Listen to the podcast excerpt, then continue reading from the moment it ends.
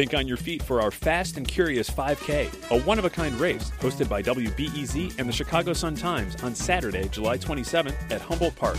More info and early bird registration at wbez.org/events. Hi, I'm Jen White, and this is your Sunday Reset. Chicagoan Chris Redd is a relatively new cast member on Saturday Night Live, but he's already behind a number of standout segments and characters. The lady from Sallie Mae says your student loan is past due. Rashad. What is I ain't got it because I died, you talking to a ghost. Yeah, that's right. That's right. Yeah, you can't build what's not there, okay? Just ask Wesley Snipes. Hey, I'm telling y'all, trust me, spend your money, all right? IRS can't take it if it's already spent. Can't take something already gone. That's a tax loophole for you, brother. Chris Redd got his start at Second City. That's the launching pad for stars like Bill Murray and Tina Fey and current cast members like Aidy Bryant. Redd was back in town for an event with Chicago Hopes for Kids, a local nonprofit advocating and providing support for children living in homeless shelters.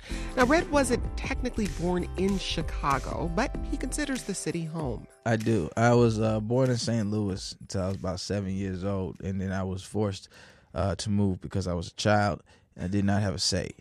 And uh, we came to Chicago, and then um, we moved out to the suburbs right after that. And so I went to school in the suburbs, and I came out to the city right after I graduated high school. What was growing up around here like? Growing up in Naperville sucked. Uh, I mean, nice books, a little racism, but it was it was fine. I learned a lot how to deal with people I don't like. I loved the, the culture of Chicago, um, even though it, it, felt segregated at times, especially mm-hmm. with the, uh, talents and like how the different neighborhoods were set up. When I got into comedy, and even when I was doing music, uh, going to different parts of the city, you, you, were you were exposed to different types of people, and mm-hmm. I feel like coming up here really prepared me to travel everywhere and, and, tour and do comedy and be able to uh, like adjust to to the energy of the room, not even the material, but figure out how to relate to uh, people from all different types of backgrounds because we have that here. So. How do you? I mean, how do you take that temperature in real time? Is it just listening, or, or I mean, what's at play? Yeah, it's it's like uh, if you say like a joke on religion, you see how people laugh. You can tell a lot by how people laugh and how they just and and the air of the room, and then you and then you're like, okay, cool. And some people be like, oh, I'd rather not tell that joke. For me, I'd rather tell the joke to see what I can add or what I can uh what yeah what I can just dive deeper in to just get the laugh because everybody wants to laugh at things. It's just about like some people don't feel like they're allowed to laugh at certain things and and then once you give them that that go ahead then they do it and then and that's what you're trying to do. You're trying to reach the people that were meant for you so you're kind of editing in real time, like in in real time. It's not like you have an act and you just stick with that act. Yeah, you're doing this in in real time. Yeah, it's like it's like you have to have you have to have jokes that you write, and you have to know if they'll work everywhere. And then you then I, I improvise too, so I love improv. Shout out to the improv community in Chicago. It's uh, one of the best in the world. So I love writing jokes on the spot, and that's a really good way to connect with people too, it, it, and really get to know them as an audience member, and then make jokes of that, which is like fun and it, it just it, it, opens people up. Sometimes you got to open them up, and then and then they're more willing to hear the things that that may be a little bit harder for them to hear at first. So before you were a comedian. I understand there was a time when you wanted to be a rapper. Rapper, drug dealer, kingpin. I wanted to be Scarface without the last scene. he dies. I know. Spoiler alert. Eighty years later. Wait, did you have a rap name? Oh, I had so many rap names. Uh, the one I ended off on was Chief, which is I, I, I still go up by that. For it was, it's a double meaning. Um, but um, wait, you can't just like slide in. There's a double meeting and walk it, away it, from that. I could, I can. Come on, Chris. I, you're not gonna let me because this is the reset. Look you are correct, sir. What's the double meaning? Just run uh, I was smoking weed, and I also was the leader of the crew. So, Chief. Okay. But I before that I had a lot of terrible names. One of my first ones was Spitting Flames because I was a huge fan of this rapper Drag-On. Mm-hmm. Uh, he was part of the Ruff Ryders. DMX was was the head of this crew. Uh, if you don't know who DMX is, he is a dog that became a human being. and uh, and Drag-On would talk about uh, fire alive, like oh, spit fire. He had all these like fire metaphors, Uh-huh. which in in hip hop, metaphor and simile are confused. It's really the simile that they're talking about, but they call it a metaphor because somebody messed up and no one corrected it. so anyway, my name was Spitting Flames, and I thought that was cool for a while. And then, and then I realized it wasn't. Do you remember any of your any of your rhymes? Ooh, I I remember uh, my fir- one of my first rhymes. I started writing after I got my first album uh, on the low because my parents were like churchgoers and they did not like hip. Wait, they didn't know that you were. They didn't doing they, this? Nah, well they did and they did not like it. My parents did not support this. Like now they'll lie and say it. They did. They don't. They did not support me for a long time. Cause they, you know, they, they were Southern parents. They came from nothing and made made something of themselves and, and moved out. And when I say hey, I I want to take the opportunity that y'all have given me to go rap, and they were like, no, you lost. And so and so they did not like that at all. And I was adamant about it, man. I was adamant about it. I remember my first rap was about Barney. Wait, Um, Barney the dinosaur. Yeah, I was I was young. I was like a 10 or 11 and I was and I was like cuz we they, they my parents had us reading early. So like I, I was writing I was writing right. Now it was kid rhymes. It's like I, I I was it was like a battle rap against Barney cuz he told me to clean up and I nigga, I ain't ready. And so it's just that was like my first one of my first rhymes. And then uh Wait, do you remember it though? Do you I, remember? the- I don't. Oh. Uh, I don't. I did at one point. There's one. There's one interview I did like a long time ago, where uh, I like vividly remembered the lines. when you were doing that, did you imagine Barney responding, or was it just a one-way It was- rap battle? In my in my child mind, it was like Barney was doing this thing with the other kids, like clean up everybody, and I just came through the door like Kool Aid man, like nah, fam. How about how about nah? so what I'm hearing is that even as a young child, you had a very active inner life. I had a yeah. I had, my imagination's crazy. Like it's it, it- my imagination was very much like half real world, half cartoon. Uh-huh. I, I feel like that's how it's always been. I've always been a very animated person, and uh, I just and once I got into comedy, I channeled it correctly. So how did that transition happen for you? Failure. I failed at being a rapper. And then I and I had tried so hard for years. Imagine just like this is all you know, all you want to do. I had tunnel vision about it. And then I was like 22, and I just like I'm still broke, and I have made little to no money doing this, and I don't know how long I can keep doing this, and and just feel this bad about it. Even though I was good, I was I was I was good at rapping. I just mm-hmm. didn't really know myself because I was trying to like block out being funny. Being funny was always there. Comedy was always a part of me. It's just I didn't see it as a viable way to go. But there have been, I mean, that's interesting to hear you say that because there have been rappers who, a lot of them, who infuse humor into their rap. So was what was it Yeah. that made you want to separate that out? because I was already living in the suburbs and I was trying to run with my with my cousins and my homies in the streets, so I had to commute to the hood, which is not gangster. So I had a lot of things playing against my gangster already. So if I was like funny, then it's like, oh, that's another reason why I ain't gangster. He smiles a lot. So I was like, yo, let me take this. So try to take this comedy out of this rap when I really need to be doing the exact opposite. So uh, I was kind of lost for a little bit, and then I saw a commercial for Second City, and I had never really heard of it before. I saw that and I was like, oh, maybe, maybe, maybe I could go like try some improv and maybe like do some stand up. And I was already like hosting different things because my counselors would be like, yo, you're funny. Because I would skip, I would skip class, and they would tell me to go to class, and I would end up being in there for 25 minutes just cracking jokes. And they were like, you just can you, look if you're not gonna go to class, can you at least host a variety show? And I was like, yeah, I host. And I ha- and then that's when I started cracking jokes and it started feeling good. And I was like, maybe I should just do this. And so then I did. I took my first class um, when I was 23, I think, 22 or 23, and and uh, and I then I, I met some co- comics and we went out did some open mics and and it, and that was you know now we here. Take us back to your first stand up gig, like the one you really hold in your mind as being like the first time you were on stage in front of a mic. Oh, it was good. It was like the like the first one was it was this um I think it was called 720 Lounge or 720 Lanes or some. Uh, it was like a bar that was also like a bowling alley too, and they had a dope open mic that everybody did, and I went there for like four weeks before even going up because I was just so cripplingly nervous. Cripplingly, I told you I went to school one year. Uh, We'll go with it. uh, I was nervous, man, and uh, I had a lot of anxiety, which I found out I have. Therapy, whoop whoop. Uh, I, so I went to this. okay, I just I want to go. I want to hear this story, but Yeah. this is something that I that I am observing about you. Yeah. is that you just you just slide these little things in Yeah. in from the side. Yeah, they're called tags. Uh, comedic tags. I'm just tagging. I'm just I'm just keeping it keeping it light. My therapist says that's deflecting from being vulnerable, but whatever. So you're at seven ten lanes. I think this is in Hyde Park. yeah. Uh, yeah. Oh, yeah. Uh-huh. So I finally go up and I have this set that I wrote word for word, and and I did well. Mm-hmm. I got I got some laughs, and that was probably the worst thing that could happen, because then I was like, oh yeah, I'm about to crush comedy, and then for like eight, two years, I, I just bombed every single set, just constant bombing, just painful bombing.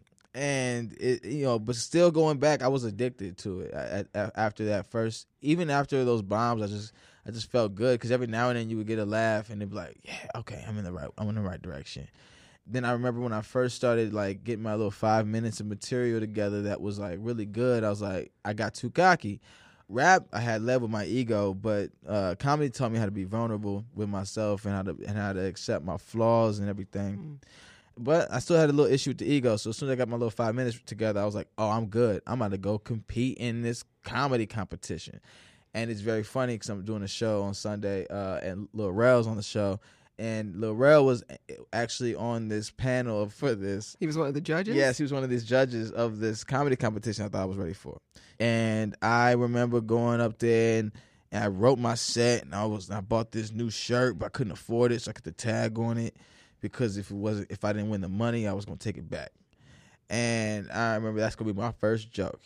And I went out there and I and I said, "Yo, I'm I'm Chris Redd, man, and I'm I know I, I know I'm gonna win this because if I don't, I kept the tag on my shirt. And I'm gonna take it back right after this." And then somebody was like, "Take that back," and that's how it started. I had like six more minutes to go. It was the slowest six minutes of my life. I think a civilization was built. I'm getting anxious about it now, like I'm not good at comedy, like it, like it wasn't years ago. That's how much it affected me. But it was like it's something I needed. I think it was Chappelle who said that. Like every comic needs that one bomb that mm-hmm. literally changes how you view the art form in general How, how did it change that for you? it hurt so bad that I was like, nothing could be this worse. Because not only did I bomb hard, but I had I had invited everyone in my life to this show. So like old pastors, new pastors, aunties, my parents, oh, friends, people who knew me from the rap life, and they were like, "Why do you? You should just stick to rap." It was the worst. Oh. You should just stick to rapping, man. Uh, you should, yo. I don't know why you trying to switch it up. You know, everybody was just very, very terrified. And my parents were already like, didn't want me to rap. And then they, were- they, they were like comedy. Now my dad, he was kind of on board with the comedy thing, but my mom's like, another dream. We just get a regular job. like I'm tired of this. I mean, what's interesting is that you you chose these paths that were are very front facing, very reliant on people responding to you. Yeah, But at the same time, you said, "But I deal with anxiety."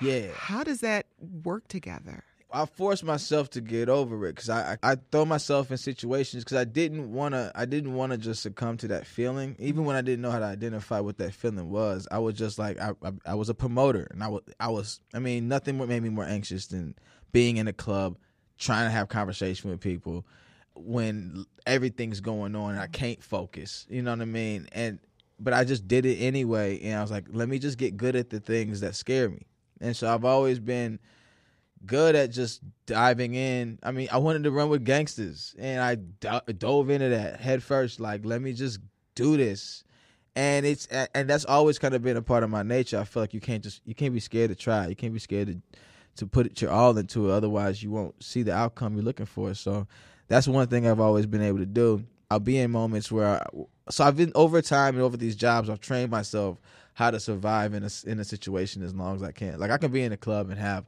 it's not crippling like it was before, mm-hmm. but there I do have a limit where I'm just like, okay, can we just vibe to the music and not talk now? okay, this is a lot. Everybody's close. Okay, I'm I'm, I'm out. You know, but I, I I have trained myself how to do like like going to a job or like waiting tables. Waiting tables really help too. I'm really good at small talk. Like I can do it almost autopilot. Hmm. And my friends would point it out. Like my friends would be like, "Hey, dog, you ain't even want to be in that conversation." Like I know, man, but But it's just like a skill you've mastered it's- at this point. Exactly. So hmm. it just it's a way, almost a way of protecting myself to, from getting deep with people I don't want to get deep with.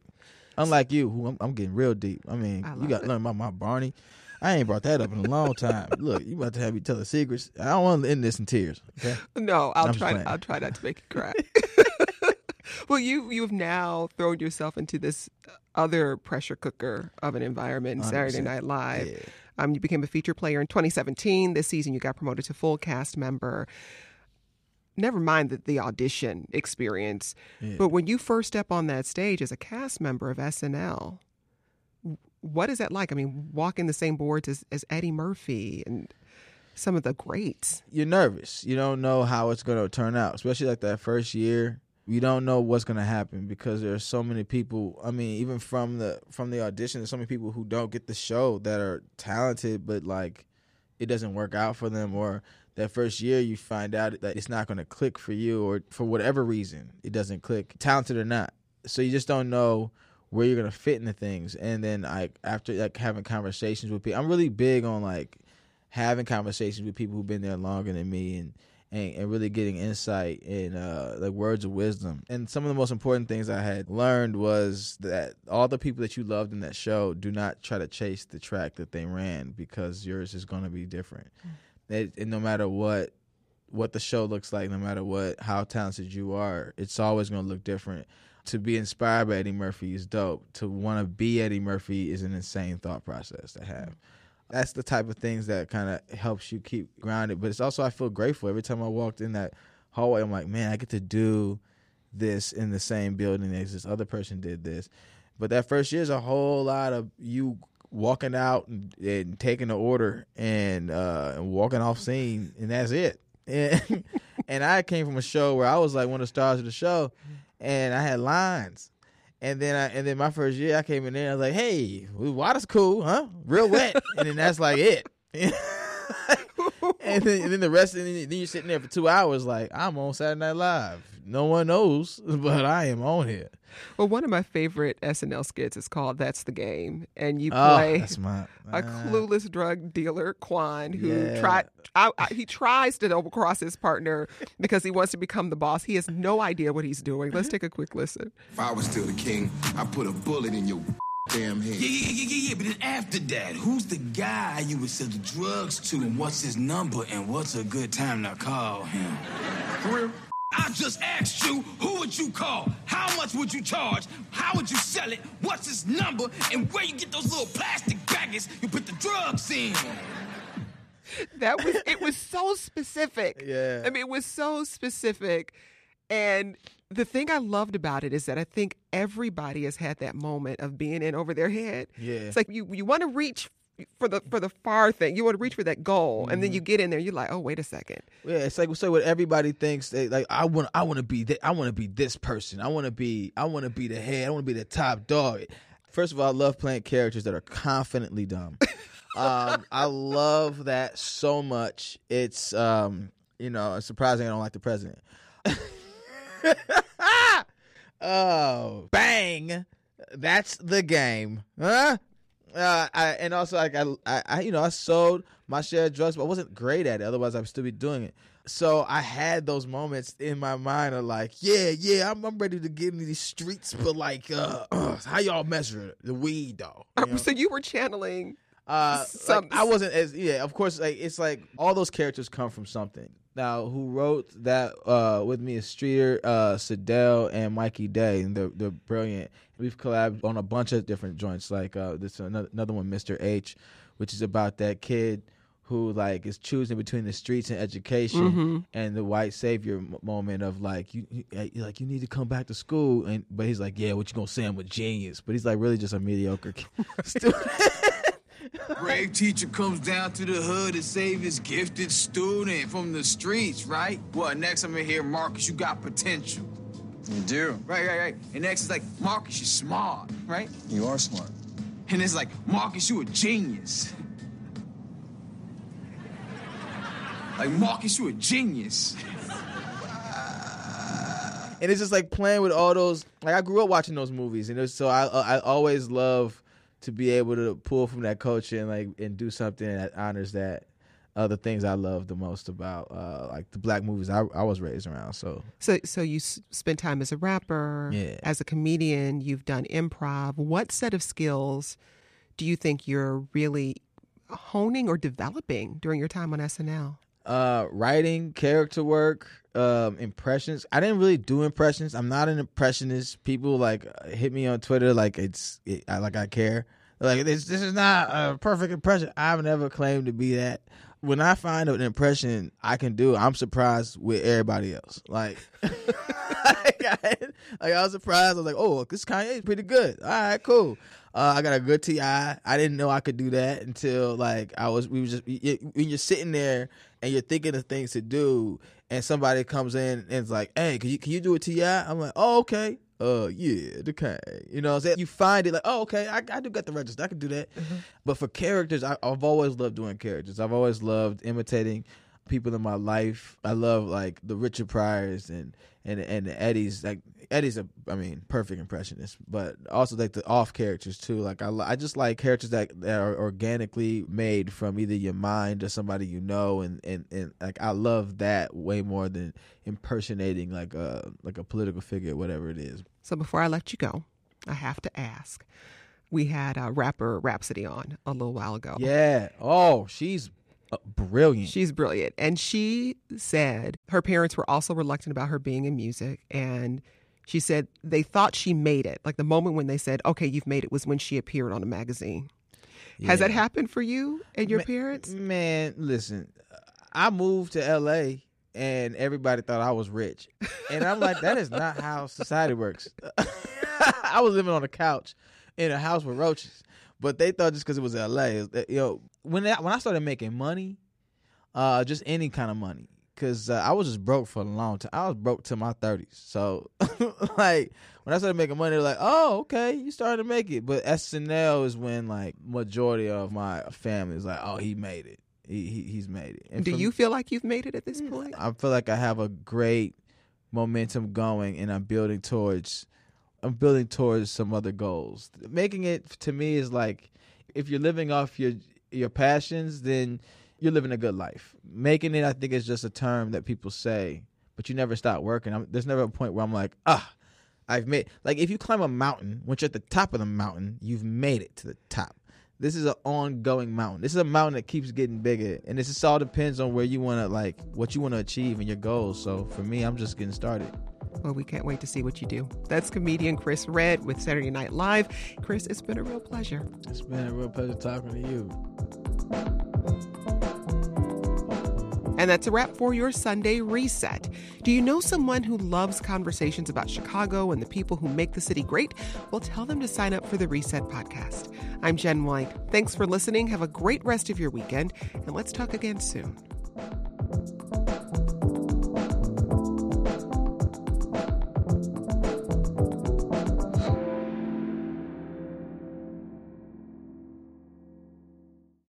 Thanks for listening to the news live on WBEZ and NPR. The WBEZ stream sounds great in the kitchen on your smart speaker and anywhere on the WBEZ app. Listen every day.